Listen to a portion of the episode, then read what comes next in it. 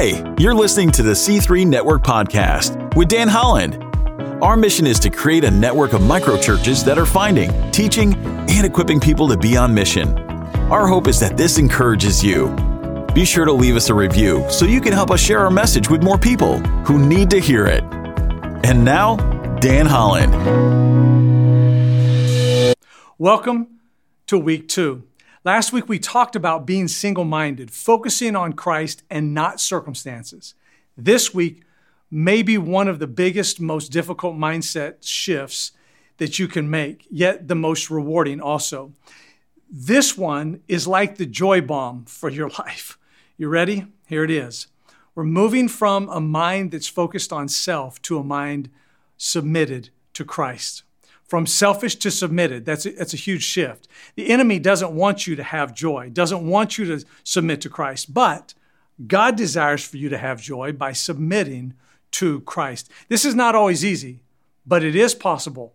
Part of the original software God built into every human is the ability to choose. We get to choose what to think about. We saw in the first chapter of Philippians that Paul had a single mind. He focused on Christ. This week, we'll see that he also had a submissive mindset. Now, to chapter 2 of Philippians, and as we read, what I'd like for you to do is just to take note of the passages that stand out to you. We'll start Philippians chapter 2, verse 1. Therefore, if you have any encouragement from being united with Christ, if any comfort from his love, if any common sharing in the Spirit, if any tenderness and compassion, then make my joy complete by being like minded, having the same love, being one in spirit, and of one mind. Do nothing out of selfish ambition or vain conceit. Rather, in humility, value others above yourselves, not looking to your own interest, but each of you to the interests of the others. In your relationships with one another, have the same mindset as Christ Jesus, who, being in very nature God, did not consider equality with God something to be used to his own advantage. Rather, he made himself nothing by taking the very nature of a servant, being made in human likeness. And being found in appearance as a man, he humbled himself by becoming obedient to death, even death on a cross. Therefore, God exalted him to the highest place and gave him the name that is above every name, that at the name of Jesus every knee should bow in heaven and on earth and under the earth, and every tongue acknowledge that Jesus Christ is Lord to the glory of God the Father. Therefore, my dear friends, as you have always obeyed, not only in my presence, but now much more in my absence, continue to work out your salvation with fear and trembling, for it is God who works in you to will and to act in order to fulfill his good purpose. Do everything without grumbling or arguing, so that you may become blameless and pure, children of God without fault in a warped and crooked generation. Then you will shine among them like stars in the sky as you hold firmly to the word of life. And then I will be able to boast on the day of Christ that I did not run or labor in vain. But even if I am being poured out like a drink offering on the sacrifice and service coming from your faith, I am glad and rejoice with all of you. So you too should be glad and rejoice with me. I hope in the Lord Jesus to send Timothy to you soon, that I also may be cheered when I receive news about you. I have no one else like him who will show genuine concern for your welfare. For everyone looks out for their own interest not those of Jesus Christ. But you know that Timothy has proved himself because as a son with his father, he has served me in the work of the gospel. I hope, therefore, to send him as soon as I see how things go with me. And I am confident in the Lord that I myself will come soon. But I think it is necessary to send back to you Epaphroditus, my brother, co worker, and fellow soldier, who is also your messenger, whom you sent to take care of my needs for he longs for all of you and is distressed because you heard he was ill. Indeed, he was ill and almost died. But God had mercy on him, and not on him only, but also on me, to spare me sorrow upon sorrow. Therefore, I am all the more eager to send him, so that when you see him again, you may be glad, and I may have less anxiety. So then, welcome him in the Lord with great joy and honor people like him because he almost died for the work of Christ. He risked his life to make up for the help you yourselves could not give me. Now, before we get to which passages stood out to you, let's talk about the fact that everybody has a go to mindset. That is to say, we each have a default setting of how we'll think about a situation. It's our typical response of how we think, how we'll respond, feel about, talk about, think about, and, and react. Let's play this out. Imagine getting in a wreck. How do you respond? Imagine someone breaks the new Christmas gift you just opened. How do you react? You get a call from your friend saying he or she has cancer. Your response in these situations will often reveal your go to mindset because it's your initial reaction. Is your initial reaction fear, worry, anxiety, stress, or maybe anger? Now, same situations, different mindset. You have the mind of Christ. Instead of being so worried about your car and the cost of the repairs, repairs, you might have a perspective shift, thanking God that everyone was safe. Instead of burning anger, anger over the Christmas gift that just got broken, uh, you find forgiveness through the Holy Spirit, and you're able to overcome becoming a rage monster and taking their gift and running it over with your car. Not that I've ever done that. Your call from your friend becomes an opportunity to minister and pray versus a time to worry and fret. See, same circumstances, different mindset. And listen, this is not just positive thinking.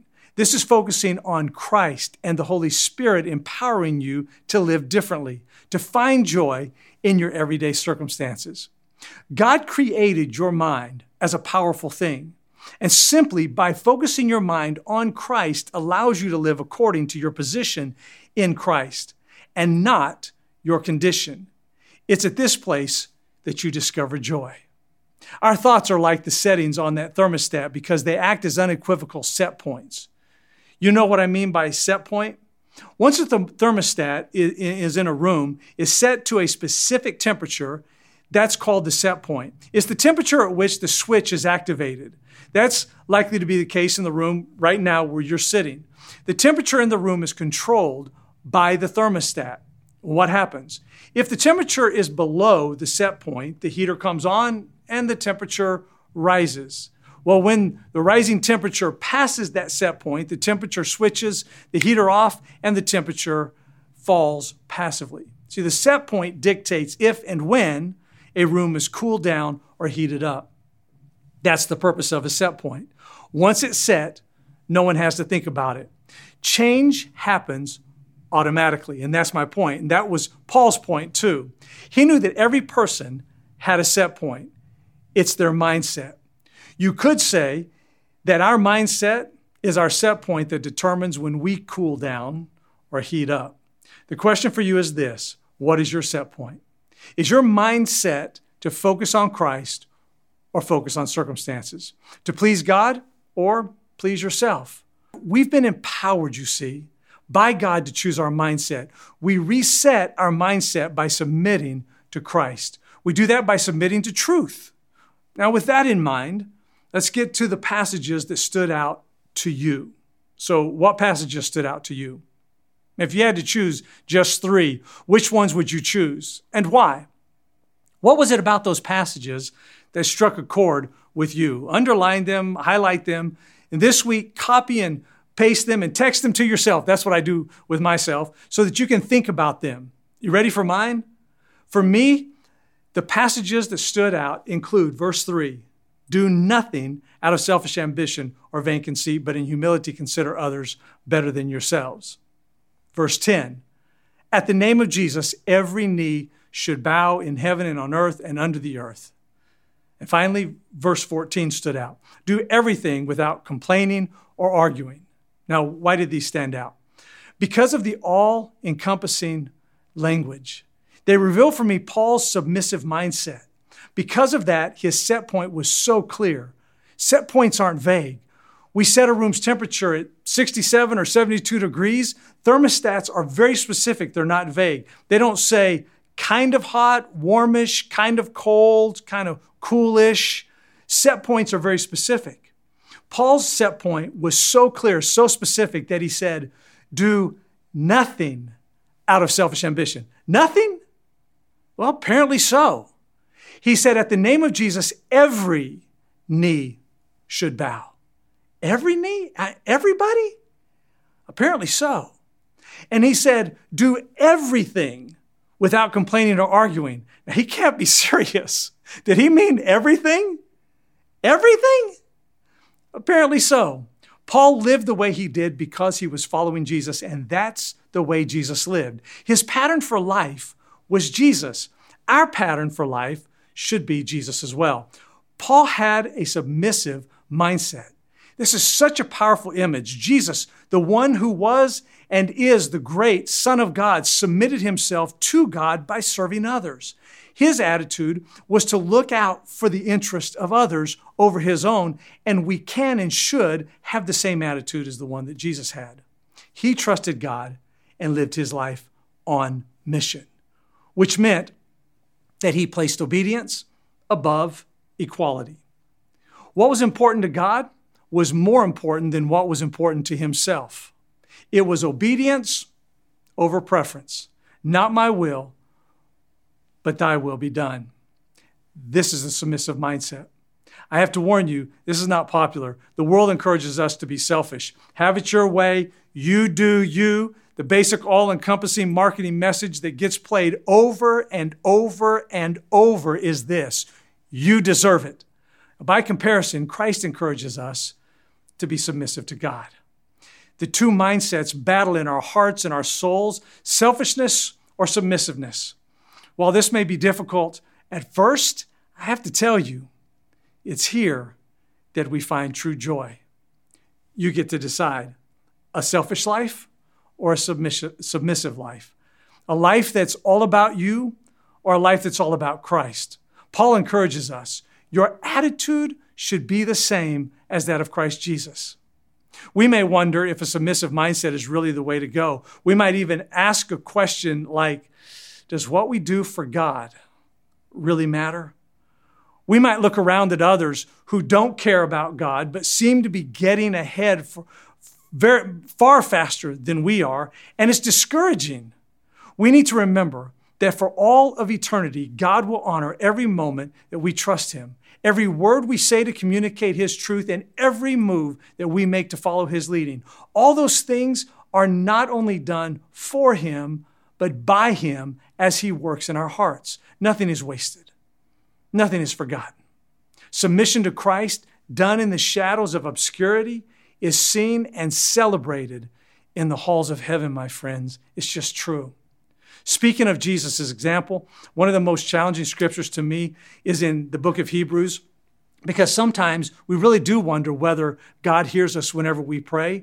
And this is what happened. I want you to turn to Hebrews chapter 5, verse uh, 7. I want you to mark this scripture in your Bible so that you can go back and think about it and listen to this passage as I, as I read it to you. Hebrews 5, verse 7. During the days of Jesus' life on earth, he offered up prayers and petitions with fervent cries and tears to the one who could save him from death. And he was heard because of his reverent submission.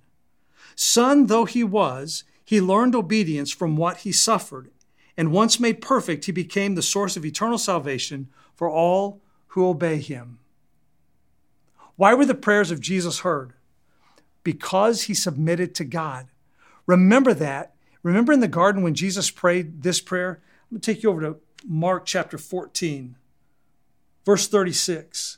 Jesus prayed this Abba, Father, he said, everything is possible for you. Take this cup from me, yet not what I will, but what you will. See, Jesus asked not to die from the one who was able to save him from death. And the scripture says he was heard.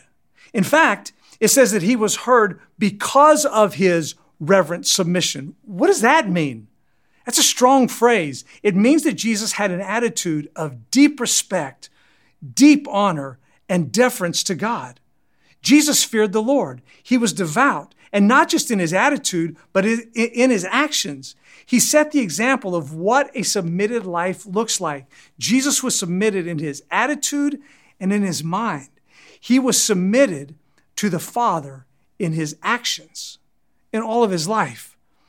Jesus was heard because of his reverent submission.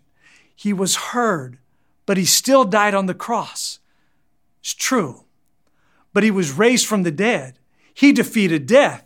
He will never die again. He showed us that the way to life is through death. Jesus taught us that the way to truly live was to die to self, to take up our cross and follow him. If we live for the applause of people, we're often going to be disappointed. But if we live with a deep reverence for the one who is both King and Savior, we realize that He is the one who ultimately holds the measuring stick and determines which kind of life has real value. We all leave a legacy, guys, but God determines the eternal value of our lives. We can live each day with the confidence that God will one day measure our lives and give them a grade. On that day, some who appeared to be really successful might find that they weren't so hot after all. And God will smile at some who were faithful in life but just overlooked. That's why this is true. The greatest investment that you can make in this world is in God's Word and God's people. There are two things that are going to last forever and they pay eternal dividends. Now, go back to the three verses that stood out to me from uh, Philippians chapter 2. And I can imagine that if you plug in the ones that you that stood out for you, that this would hold true as well.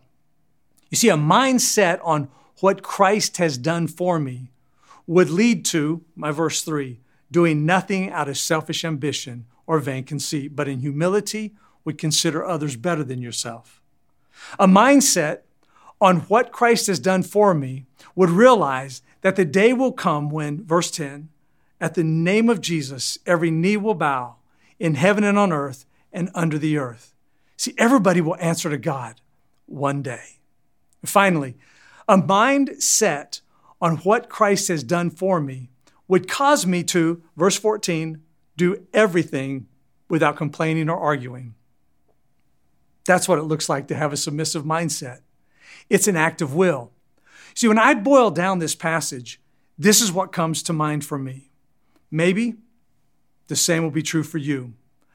I can choose to, cons- to consider others and not be obsessed with myself. Why not make it your set point to look out for the interest of others? Forget yourself long enough to lend a helping hand or to allow someone to go ahead of you. Think of yourself the way Christ thought of himself. God's laws work every time, not just sometime, but every time and they work whether or not I believe them. But to have joy in my everyday circumstances, I must have a mindset of submission to God's will. Set aside privilege for serving and being important for just being human. Do everything without grumbling or complaining. Don't complain and don't grumble for just seven days. Try that one week. As Paul wrote in verse 13, for it is God who works in you to will and to act according to his good purpose. The submissive mindset begins with faith, with believing God. Everybody responds well to being served. Fair warning though, living this way will make you stand out. Paul, that's why Paul wrote, You will shine like stars in the universe or in the sky, but not in the same sense of virtue signaling or posting your good deeds for all to see. That's not what you'll, that's not how you'll stand out. You'll stand out because nothing shines brighter than serving. Just simple good living and living for God, living on mission stands out. Make it your goal today and every day to set your mind to submit to God. That's what it means to have a submissive mindset. Let's pray. Father, we are thankful, thankful to have the example of Jesus Christ. How amazing is it that your Son submitted himself to even death on the cross? How wonderful is it that he, he did that because he loved us, Thank you, Father, for loving us the way you have. And I pray, Father, that you will help us to love others in turn. I pray, Father, you will help us in our minds and in our behavior to submit to Jesus Christ. And as always, I pray, we pray that you will be glorified. In the name of Jesus, we pray. Amen. Thanks for tuning in. If you like this podcast, we post a new episode each week, so be sure to subscribe and leave us a review so you can help share our message. We'll see you next time.